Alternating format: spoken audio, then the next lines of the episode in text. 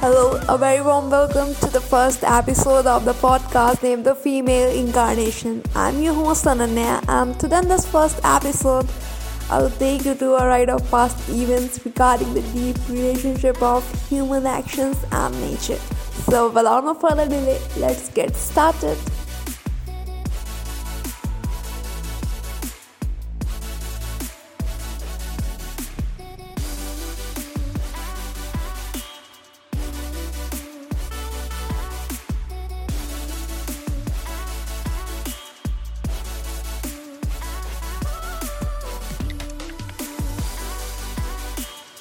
This world where we all belong has given almost everything to human beings for leading a life full of happiness and comfort in terms of good food, water and air. But what the human being has done in result to that, the only favor as human being we could do is to at least stop using those means that harms the nature. While unfolding the mysteries of nature and humans' relationship in the prehistoric era, we usually find them living together where human was in the prime control of nature for being the most hostile in their actions. While unfolding the mysteries of human and nature's relationship in the prehistoric era, we usually find them living together and where human was in the prime control of nature for being the most hostile in their actions.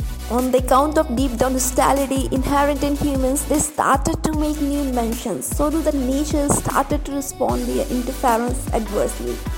And this response went more intense when humans intended to control the nature even with more arbitrariness, and as a result, nature resisted to such human action. A research on the history of such disasters says that in the history of 3400 years, only 268 years have been under the peace.